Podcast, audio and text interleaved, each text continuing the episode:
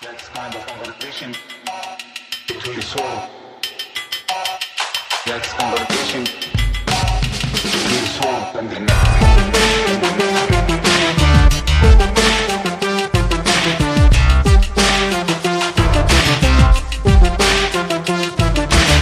Hello, American Prestige listeners. It's Derek. Uh, as always, I'm joined by my friend and co host, Danny Bessner. And we're very lucky this week to be joined by Zach Fredman. Zach is an assistant professor of history at Duke Kunshan University, which is Duke's China campus, the Duke University China campus. Uh, he has written a book, The Tormented Alliance American Servicemen and the Occupation of China, 1941 to 1949. And we're here to talk about that book. And you all should go out and buy that book. We'll have a link in the show description. Uh, Zach, thank you so much for coming on the program. Yeah, thanks so much, Derek, and Danny. You too. Pleasure to be here. It's uh, we're we're particularly grateful because I know we're getting you at uh, the very end of your day, time zones being what they are. So thank you for for agreeing to do that. Sure. Let's start with just the a general kind of general discussion of the book. What what was it that drew you to the topic of the U.S. Uh, occupation of China, and the U.S. military intervention in China during World War II? Uh, and where did you go for, uh, you know, in terms of research? What were you you kind of working with? So I lived in China for five years before graduate school. So I, I started my PhD and I wanted to do something on U.S.-China relations, but I, I wasn't quite sure what. And it was originally, I think, when I was doing a doing a course with Andy Bacevich on the Cold War, and I found out about the U.S. Marines landing in China after World War II and being there for many years. And I, I never knew this happened. And so I was originally going to focus on that. And then I decided that in order to do that, I really had to go back and look at the US military presence throughout World War II and the Chinese Civil War. And so I did research basically anywhere in China where US forces deployed. So Americans came to China, to southwestern China, starting in late 1941. Uh, actually, even before Pearl Harbor, because uh, President Roosevelt actually authorized volunteer Air Force under the command of a retired major named Claire Chennault to support the Chinese nationalist government under Chiang Kai shek. So this force didn't actually enter combat until a couple weeks after Pearl Harbor, but they were in southwest China and in Burma shortly before the US became involved in the war. So I spent about a year doing research in China, mostly in Sichuan province and Yunnan province, where US forces were during World War II. And then after the war, Marines came to formerly Japanese occupied coastal areas uh, like Beijing, Tianjin, Shanghai, Qingdao along the coast and sort of in, in northeastern China. Uh, and then I also looked at the, the, central government archives that are in Nanjing, which is the main archive for the Republican period from about 1911 to 1949. Uh, and then in Taiwan at the Academia Historica and the Academia Sinica Institute of Modern History. So, in addition to research in municipal and provincial archives in places where American forces deployed. I also did work in the United States and the big central collections in Nanjing and Taipei, and uh, then a little bit in some oral history collections in Singapore. Uh, you uh, you already alluded to this, uh, but uh, my um, it is interesting. I think that this to me, and I think, uh, I gather you would agree, this is sort of a forgotten period in, in 20th century uh, U.S. foreign policy, let's say, or U.S. empire building. Um, I know, I mean, you know, people who have seen like the movie Pearl Harbor remember, you know, Ben Affleck and company kind of flying over, bombing Japan and then ditching in China. And like that, that may be the one thing that people know about the U.S. military involvement in China in this period. Why do you think this is, uh, this period is, is sort of, or this, this particular episode is sort of, uh, gotten lost, uh, in, in, in history? Do you, do you, or do you have that sense? And if so, uh, you know, what is it that, that sort of has caused uh, Americans to kind of forget about this, this uh, episode? Yeah, Derek, you're absolutely right. I mean, even during the war, the China Burma India theater was the most isolated theater. Only about 70,000 Americans deployed there during the war, maybe another 50,000 during the Chinese Civil War. And as the Oxford historian Rana Mitter uh, who wrote a book about China during World War II, described this period sort of got uh, lost in a, in a hole during the Cold War. And so, I mean, what happened is all these sources in China basically got cut off until the end of the Cold War. There was no access to this. So people were writing about it and fighting these political battles of the early Cold War, going back to that McCarthy period. You know, as McCarthy basically you know blamed Chiang Kai-shek's defeat in the Chinese Civil War on communists at the State Department. So a lot of the historical scholarship during the Cold War was really a political battle over this McCarthyist period. So not until the 1990s, with the end of martial law in Taiwan in the late 80s and the opening of some Chinese language archives in the mainland, that people start reevaluating this history. So throughout the Cold War, the main American commander in China from the beginning of World War II until 1944 was a general named Joseph Stilwell. And he was lionized in both popular literature and in the scholarship on the period because uh, he was eventually recalled to the United States under pressure from Chiang Kai shek in October 1944 because he being such a strong critic of Chiang Kai shek's government you know, for their corruption, authoritarianism, supposed unwillingness to fight the Japanese. And so Stilwell's views basically became the starting point for English language scholarship about this period. And it wasn't until the 90s, uh, a Dutch scholar working in the UK by the name of Hans van de Ven got into sources and realized that uh, actually China you know, despite corruption under Chiang Kai-shek, had made major contributions to the war effort in both of the Burma campaigns, and that Stilwell actually had a lot of flaws as a military commander. So reading Hans van de Ven's work on this was another thing that made me want to get down to the lower level because basically he just reevaluated this story about Stilwell and Chiang Kai-shek. So what I was interested in looking at were the ordinary American soldiers in China, their interactions with the Chinese, and how that affected the higher uh, politics or the larger politics of the alliance. So I do want to get into kind of the the details of this period, but I'm I'm curious in general uh, when you went into this project, what what were your expectations in terms of what you would learn, um, and how does that compare to what you actually? Was there anything that really surprised you, or that you really found to be uh, kind of shocking? Um, and that could be on the level either of the the material that you you found, you know, in terms of the uh, what I, what happened, or even in terms of uh, you know how difficult or easy it was to kind of find uh, research uh, material as you were as you were doing the book. I'm I'm curious just what your experience was kind of doing this project. Yeah, it was quite difficult at the beginning going into China and doing research. And one thing I was underprepared for is all the sources being handwritten and and then of course everything being in uh, traditional Chinese uh, characters.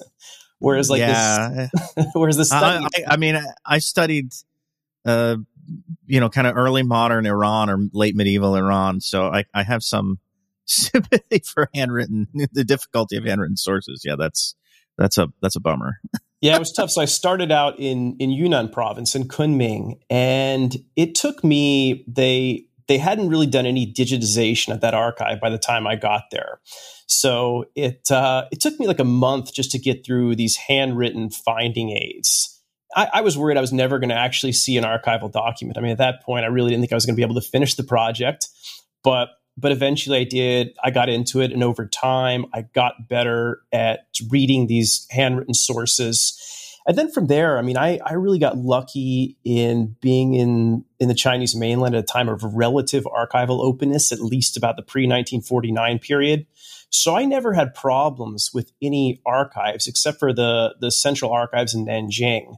Uh, but there, because of some connection that I was able to make through some some people I knew in Boston, at the uh, Yenching Library at Harvard who knew some, who had met some official from Nanjing who had come out to the Kennedy School for some kind of program. Then I was able to, to get access with this guy's help. But I think out of big surprises, uh, there were a couple. I mean, one was just the the level of mobilization on the part of Chinese the Chinese government to make this alliance a reality. So, training thousands of college students as interpreters to support U.S. forces. And these are students coming from the best colleges in the country, uh, trained by a lot of American educated professors. And then this effort to house and feed American servicemen in a system of hostels in accordance with War Department standards that ultimately by like February 1945 was the, the second largest item on the Chinese national budget. So that was like th- those were kind of surprising those things in in the immediate research for the project. But then later on, in trying to to re- go move from dissertation to book and do these revisions, uh, was seeing wartime China as kind of this transition point in the history of American empire in the 20th century and finding a lot of the, the scholarship on the post World War II network of military bases, but then a U.S. empire in the Caribbean and in the Philippines more relevant than scholarship on the wartime U.S. presence in Australia or Britain, and these other allies, uh, these other allied countries in World War II why were they more relevant? What would you say? How would you frame this in sort of that larger story of the United States rising to world hegemony, which I, I think is becoming what used to be called um, before the postmodern critique, the quote unquote master narrative of the period. That I think you're even seeing people read the Cold War less about the ideological struggle a la Westad and much more about a, a stage in the U.S. rise to primacy. Right. So I, I see the U.S. military presence in China as kind of establishing a framework for what Daniel Immerwahr calls the the pointillist empire. You know, at the beginning of the war, Franklin Roosevelt is aware that this this pre-war imperialist model isn't going to work, and this is one reason why he makes such an effort to get China included as one of the four policemen. Uh, but then when you see the the actual military operate on the ground in China, there's not a whole lot of change. Like to take just one example, the way that jurisdiction works in China. So the US has this extraterritorial jurisdiction in China dating back to the mid 19th century. They finally rescind that in 1943, uh, but the US military maintains exclusive jurisdiction over all American military personnel in China. Now, this is similar to the Visiting Forces Act in the UK and in Australia, but with some key differences. I mean, one is that Australian and British police are able to maintain powers of arrest, uh, whereas Chinese police can't do that. And then from the very beginning, Joseph Stilwell, the commander of U.S. forces in China, who also has a position as the chief of staff to Chiang Kai shek, rec- sees that the success of his mission depends on uh, obtaining unrestricted command over Chinese armed forces. So it sets this model uh, for U.S. relations uh, with with subordinate allies, particularly non-Western ones, throughout the Cold War, and I, and really in, into Afghanistan. I think.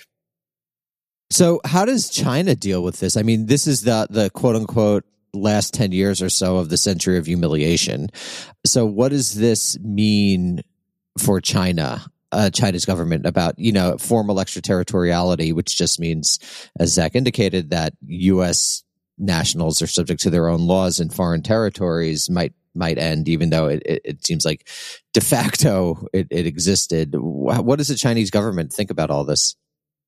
Well, I mean, uh, ultimately, it ends up undermining the Chinese nationalist government and provides a tool for the communists for the communists to use during the Chinese Civil War to attack Chiang Kai-shek. So during the war, they try to justify a lot of things with comparisons to what's happening in Australia and the UK. But over time, as violent misconduct against Chinese civilians, deadly accidents becomes more and more of a problem, uh, there's real backlash against the US government.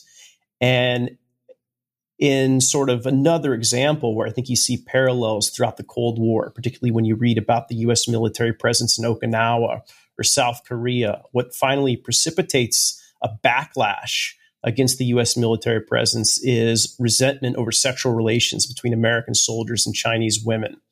So in spring of 1945, these, these narratives emerge. And one of them is emerges in official state media you know, in Chinese nationalist controlled newspapers that uh, it's criticism of these women that they call Jeep girls because American soldiers are, are going around in China in Jeeps. So that these women are betraying the country by associating with American servicemen.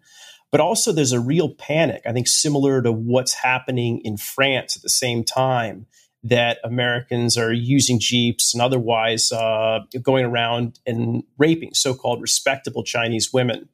So you have in the wartime capital of Chongqing these these areas where American soldiers congregate, which are also the areas that are so most heavily controlled by the most powerful national secret police agency, the Juntong. You have basically these Juntong secret police looking the other way as Chinese men uh, start going after uh, American soldiers and the Chinese women who associate with them. And uh, you know this this leads to basically anti-American riots in Chongqing in April and May 1945. Uh, that ultimately the new American military commander Albert Wedemeyer, who replaces Stilwell, has to strong arm Chiang Kai-shek into bringing under control. But then during the Civil War, it's uh, the same kind of resentment over sexual relations that uh, the communists are able to exploit so successfully, particularly after Christmas Eve in 1946, when two intoxicated Marines raped a Peking University student in, in Beijing. And this ultimately leads to a nationwide protest movement with an estimated about half a million people taking to the streets demanding that U.S. forces leave China. So similar, we see this repeat again and again, uh, you know, in, in Okinawa, particularly in the 1990s, uh, and also there's real nationwide resistance to the U.S. military presence in South Korea for the first time in the early 1990s in response to a particularly brutal rape at the hands of an American serviceman. I'd like to take a few steps back, as Danny always says. Uh, whatever it is, it, it started earlier and it was more complex. So uh, that's our our motto here. But I'd like to to to take a few steps back and talk about the relationship between the U.S. and China prior to World War II, and uh, I mean the, both in terms of kind of direct interactions military interaction specifically, but also because it seems like uh, uh, some of what's going on here in, in your your narrative is uh, a story of kind of expectations being set up and then unmet. Uh, what kind, what place did these countries occupy in this sort of consciousness of the other uh, at, at, you know in the in the pre World War II period? Well, so the the main influence on U.S. China policy in the pre World War II period is the missionary movement. And missionaries really see China as this ultimate target. So the historian Michael Hunt calls it this idea of a special relationship.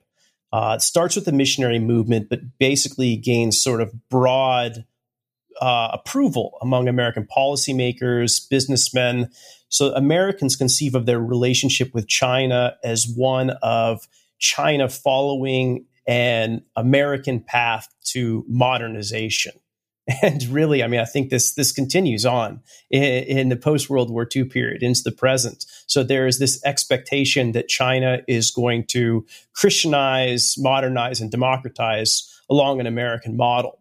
And nobody pushes this harder, and I think to greater effect than the Time magazine magnate Henry Luce, who's born in China to a missionary family. I think he has Chiang Kai-shek on the cover of Time magazine something like seven or eight times, you know, always emphasizing his Christianity and that he's leading the country to this American style democracy. Uh, at the same time, there's this long-standing American military presence in China, which really dates to the middle of the 19th century. And there's periods in the 1920s where, if you don't count the Philippines or the Panama Canal Zone, uh, China actually hosts the largest U.S. military presence on foreign soil in the world at some time. So you have Marines, Army, Navy, all in China, sometimes as many as five or 6,000 troops. Uh, of course, all there protected under extraterritoriality.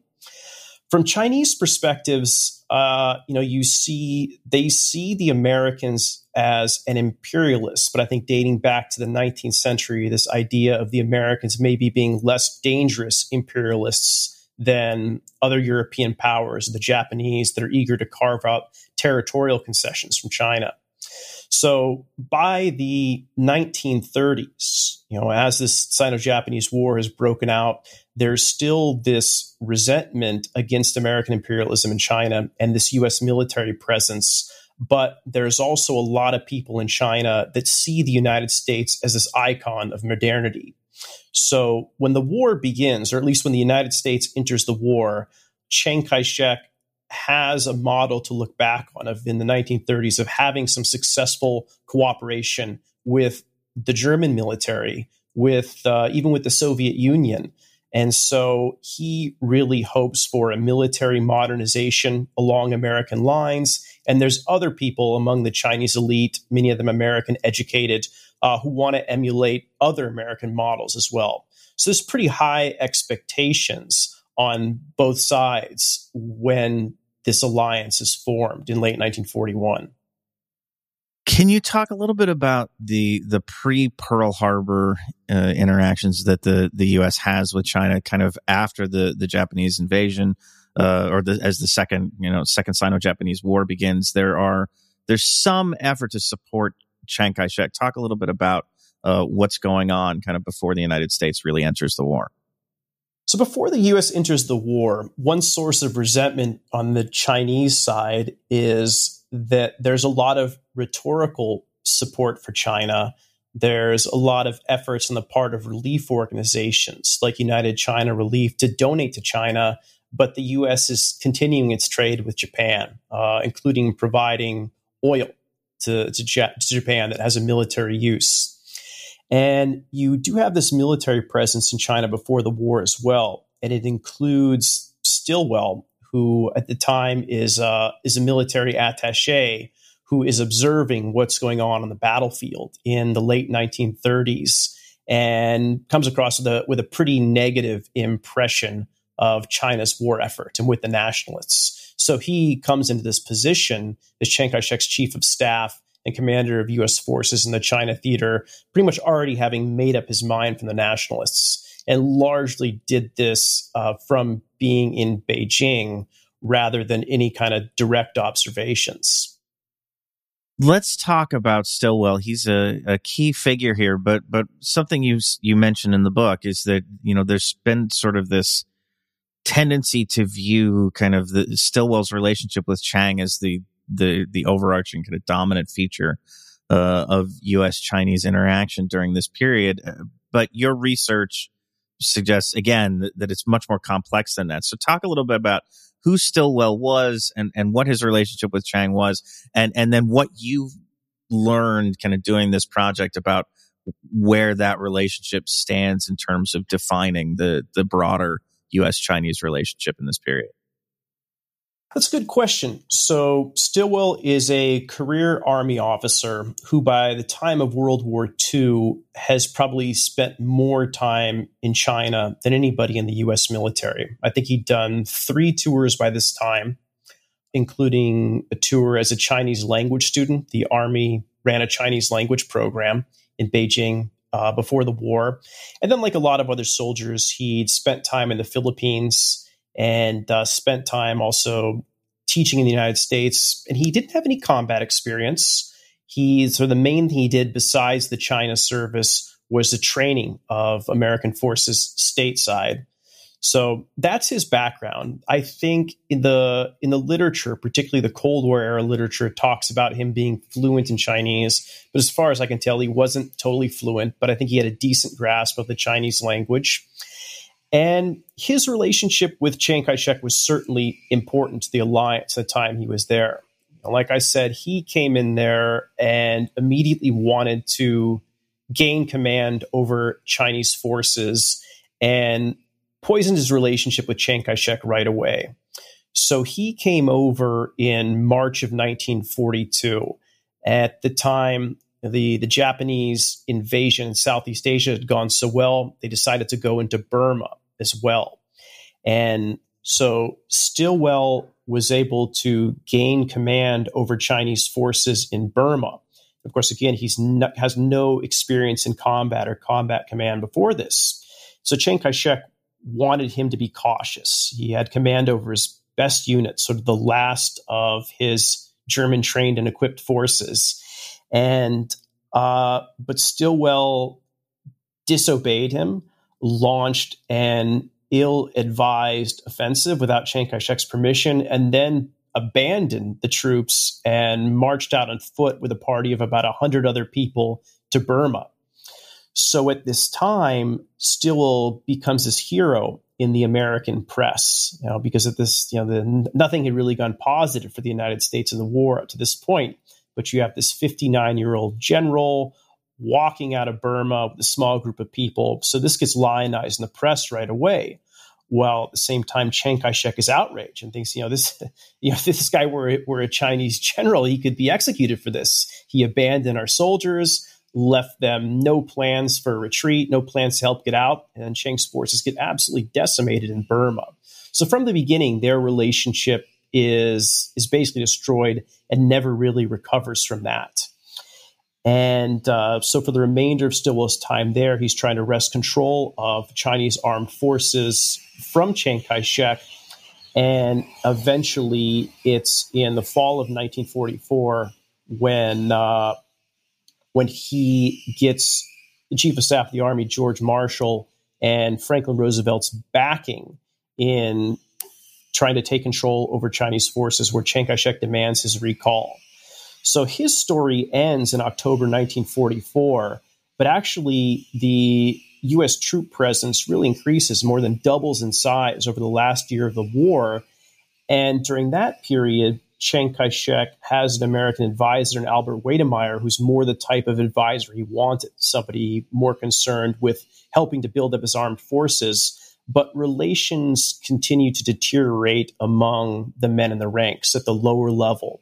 And so, my book argues is that actually that, that lower level story is really important and is really central in understanding why the American military in China ends up becoming this occupation force uh, that's widely resented by Chinese you know, wherever U.S. forces deploy, and ultimately the resentment over this occupation becomes a key tool for the communists in their struggle to seize power during the Civil War, but then also consolidate power during the Korean War uh, when they harness memories of this American military presence and use it to justify this new war in Korea.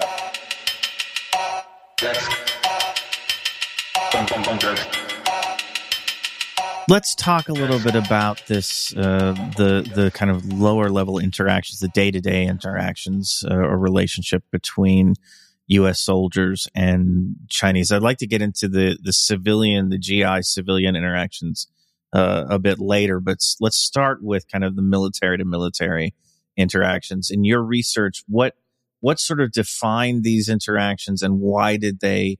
Um, what were the factors that caused them to go?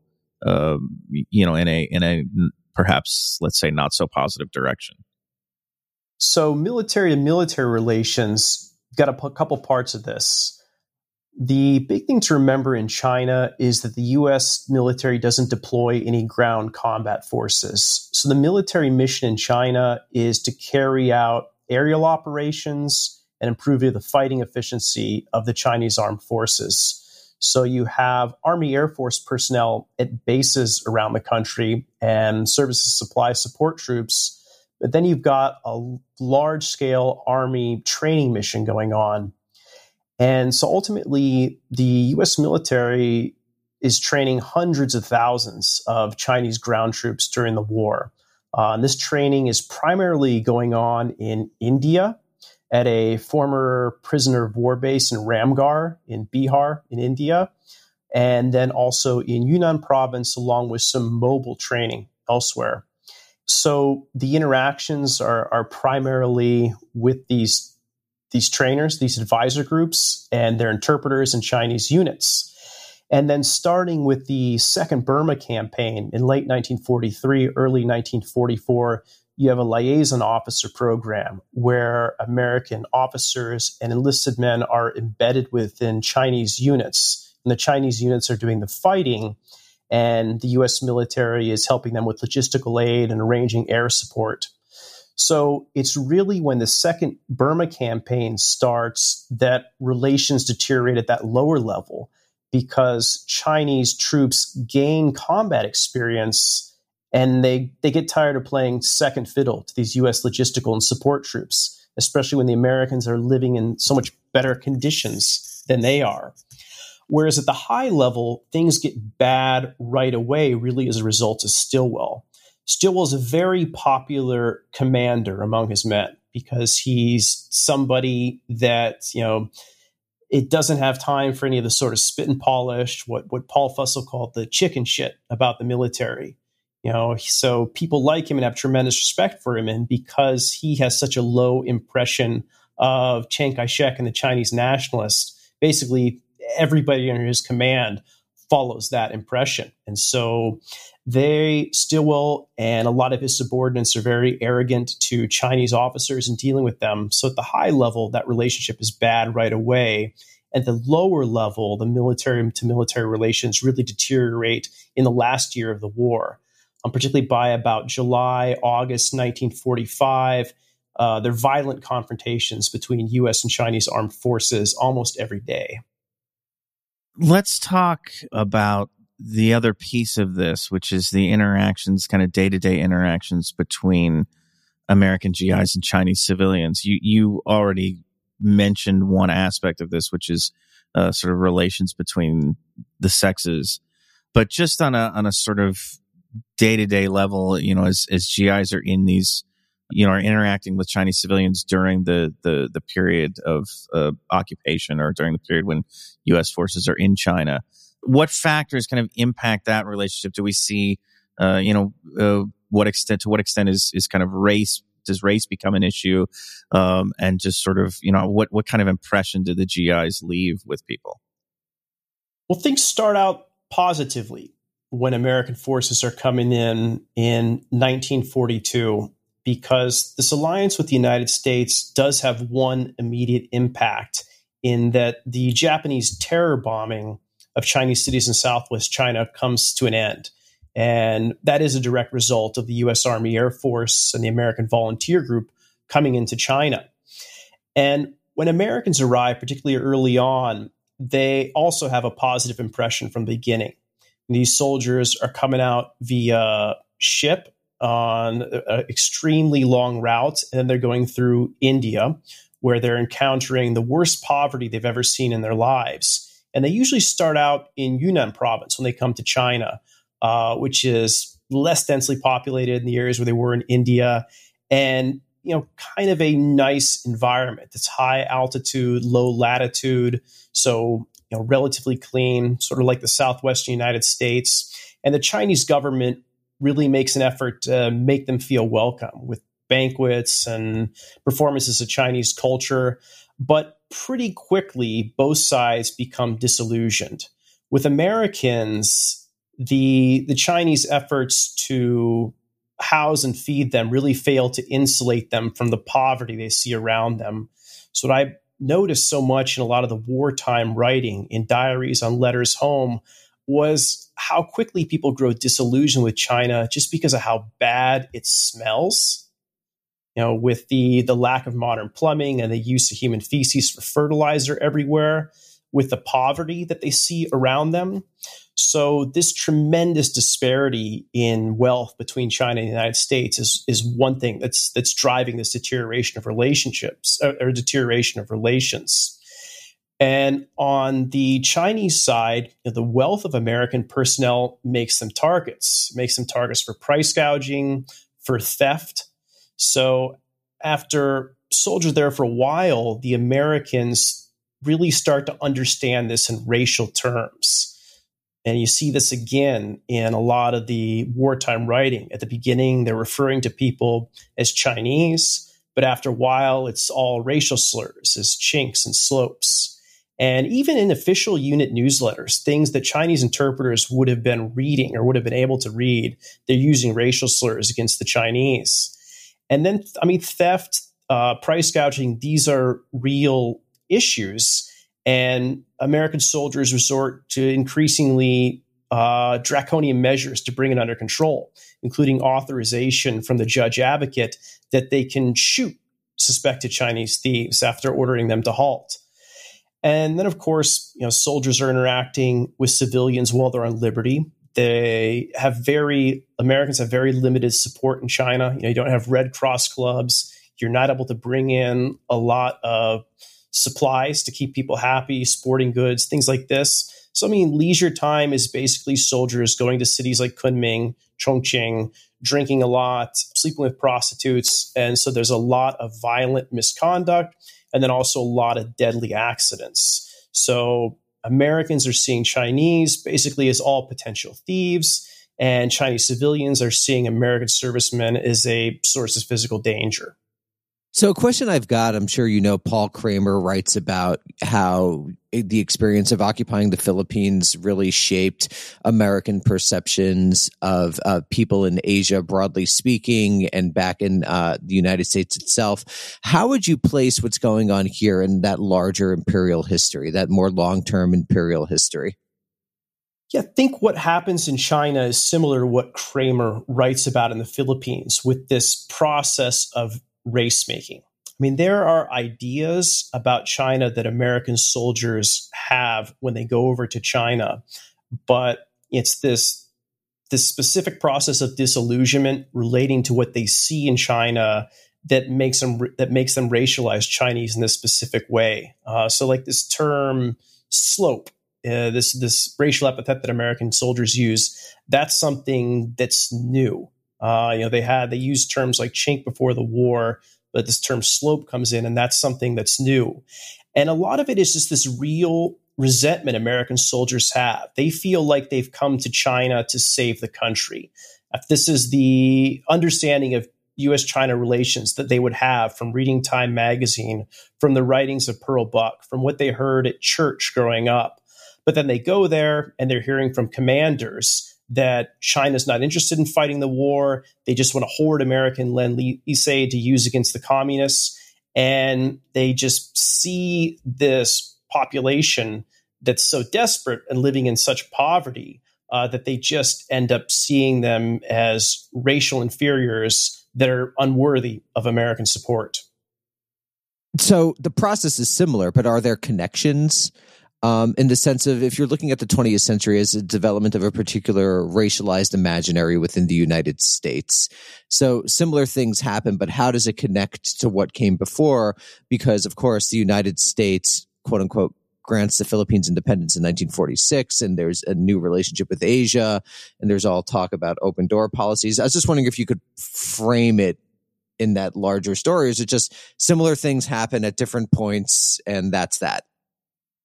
Well, I would say, you know, the, the Philippines, it's a different type of relationship. And pre-war China, it's also a different type of relationship because the Philippines, it it is this American colony. Uh, they're not equals. And it's the same in China before the war. So before the war, there's limited interactions between these American soldiers who are there and the Chinese military. I mean, the US military is there living this kind of isolated experience in Chinese treated treaty ports where they're interacting much more with other Westerners and uh, really only making observations of the Chinese military. Whereas during the war, there's this recognition that this old system doesn't work. And China is actually a nominally equal ally. But although the Roosevelt administration makes this effort to build up China as one of the four policemen, as an equal ally.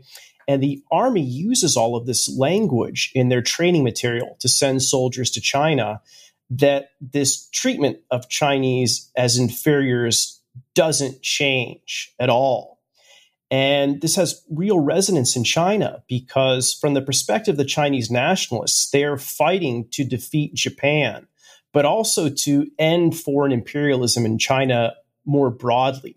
So gaining equal treatment is really a central Chinese war aim of the nationalist government. And they don't get that at all with the Americans, despite these claims of an equal alliance. Let's talk about. Um, I, would like to get into a little bit of discussion of the the U.S. role in the Chinese Civil War. So why don't we talk about Wedemeyer's uh, appointment? Uh, what does he find? It's in October 1944. He he takes over for Stilwell. What does he find when he gets to China, and and what does he do to try and um, remedy the, the situation that that Stilwell has left him? So on the one level, he finds that that Stilwell has done nothing to make his job any easier at all. He's prepared nothing for him whatsoever, and he's kind of left there in this fit of rage. So he has that kind of difficulty to contend with. And then he also finds extremely poor morale among the American soldiers who are serving in China. Stilwell, as commander of U.S. troops in the China theater and Chiang Kai shek's chief of staff, should have been in Chongqing, should have been in the wartime capital, but he's spending most of his time in Burma, in India, because he's concerned with commanding troops in the battlefield. So right away, uh, Wedemeyer sees that American troops in China have been neglected. So he makes a major effort to increase uh, and improve discipline among American troops. He also comes at a time of real crisis for the Chinese government because this is the tail end of Japan's Ichigo campaign and where they're trying to basically uh, create a land bridge to Southeast Asia, uh, knock out American airfields. But at the time when Wedemeyer comes in, there's real fear that the Japanese are going to push on to Chongqing or to Kunming. So he's got major pressure to organize a defense. And he also sees the bad state of things within the Chinese military. So he changes the system of command structure among the US military in China, institutes a food program for Chinese armed forces, and then increases the scale of the training program. So all of this happens really within the first couple months of his arrival. And Chiang Kai shek is pleased with the results what is Wedemeyer's approach or sort of the U.S. overall approach to dealing with the communists as the war is coming to an end? Uh, you know, this is, he, he's appointed, you know, just about a year, a little less than a year uh, before uh, Japan surrenders. What what's the overall state of play in terms of um, the communists and, and the United States kind of looking at this situation going, you know, uh, what do we, what do we do here to kind of either defeat the communists or bring them into, to some kind of, uh, you know, relationship with Chiang and the nationalists that can, uh, uh kind of, you know, mute them going forward? It's a good question. So, what Wedemeyer is unaware of is that the Ichigo campaign enables the communists to undergo their biggest expansion of the war. Uh, they increase the size their their party membership, the size of their armed forces, and basically move into areas of China south of the Yangtze River, the Changjiang River, uh, in the wake of, of this, the Japanese uh, coming down further south. So, with Wedemeyer, he is a pretty staunch anti-communist. So, in the latter part of Stilwell's command is when you get the Dixie mission, where the U.S. Army actually goes out to Yan'an, meets Mao. Um, you know, and there's talk about arming the communists, bringing them into the war effort, but Chiang Kai-shek strongly opposes this, and so this doesn't happen under Wedemeyer. What happens is Wedemeyer and Chiang Kai shek get taken by surprise with the rapid end of the war, with the atomic bombings and the entry of the Soviet Union into Manchuria. So there's pressure from both of them to intervene in a way to help the nationalists seize control of formerly Jap- Japanese occupied territories ahead of the Chinese communists or the Red Army. So the surrender orders in China explicitly exclude the Chinese communists. So the Japanese are to surrender to only the nationalists or to the Americans. And the Americans have built up this tremendous logistical capacity in China during the war with the Hump Airlift, which is the last leg of this air route, this Fireball Express air route connecting the United States to China. So they ferry hundreds of thousands of nationalist troops by ship and aircraft to places like Nanjing, Shanghai, Tianjin, Beijing. So, really, right away, the US is intervening on behalf of the nationalists in this early phase of a civil war. Um, but it's a it, it's a real but a limited intervention. I mean, the orders are to stay out of any fighting between the nationalists and the communists. And then right away after the war, the US government uh, is facilitating these negotiations between Mao and Chiang Kai shek, which start in Chongqing and continue with this Marshall mission uh, under George Marshall all the way to the beginning of 1947. At what point is is the decision made uh, by the Truman administration to uh, I don't know. Is there a decision to, to sort of cut their losses or, uh, you know, stop supporting the nationalists? I'm curious, um, you know, especially in light of the sort of who lost China discourse uh, after the communists took over. Um, what what role did the U.S. military play from from let's say 47 uh, through through 49? So yeah, by by early 1947 is when the Marshall Mission ends, and so when the Marshall Mission ends, there's a pretty large there's a large scale withdrawal of Marines, but Marines and and the U.S. military remain in China all the way until pretty close to the end in smaller numbers.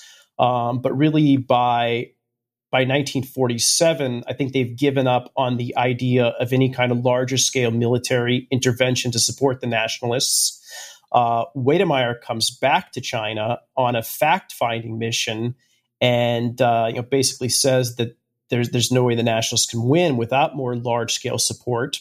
And there is some pressure from the military to do this, but the Truman administration decides against this. And so it's in spring of 1949 when they can really see the writing on the wall that the nationalists are going to lose, where Truman orders uh, Acheson, Dean Acheson, the State Department, to begin preparing this China white paper. And so the China white paper was this big State Department publication that comes out in August 1949, more than a thousand pages. And it's partially a history of U.S. China relations that dates back to the 19th century um, and then a collection of primary source documents, State Department documents, all trying to make this case that the responsibility for the looming loss of the Chinese Civil War lays entirely with Chiang Kai shek. So I think we're at a, a good place to sort of uh, wrap up. Folks should definitely check out uh, the book because this is a fascinating period, and I think, uh, as we've said, one that is not well covered or understood uh, in sort of the American consciousness. But I, Except I wanted me. to end. I understand it. Yes, Danny understands it completely, of course. Um, I did want to uh, end with sort of wrap up kind of overview question. You've you've talked a little bit. You talked a little bit earlier in the interview about what this period, what this episode says in terms of uh, U.S. empire for the you know the the moving forward in, in the post World War II era. Um, but maybe you could talk a little bit more about that, and also as we sit here in, in 2022, and the U.S. Chinese relationship is maybe the the most important uh, in the world, especially in terms of trying to manage um, the glorious new Cold War versus the need to cooperate on uh, critical things like climate change and and you know other international crises or potential crises. How salient is this period in, in terms of kind of Chinese consciousness and and and in terms of the U.S. Chinese relationship uh, to the present day? Let's let's take those two things as sort of our our closing point. Well, I think it's much more salient in China because this is a is a less forgotten period than it is in the United States. You know, there's World War II is central now to state sponsored Chinese national identity. I think that's been cultivated by the party since the 1990s. And in narratives about World War II, the United States is still portrayed mostly positively in China and that this is looked back to as this kind of golden age in US China relations, particularly in Yunnan and Sichuan province, where most Americans deployed. Uh, but you know, with the with the trade war starting under Trump, I think there's been more of a focus now in public discourse about the Korean War, and you know, this time that uh, that the Chinese and American soldiers met on the battlefield. Zach Fredman, uh, the book is The Tormented Alliance American Servicemen and the Occupation of China, 1941 to 1949. Go check it out. Zach, thank you so much for being on the program. Thanks, Derek. Thank you, Danny.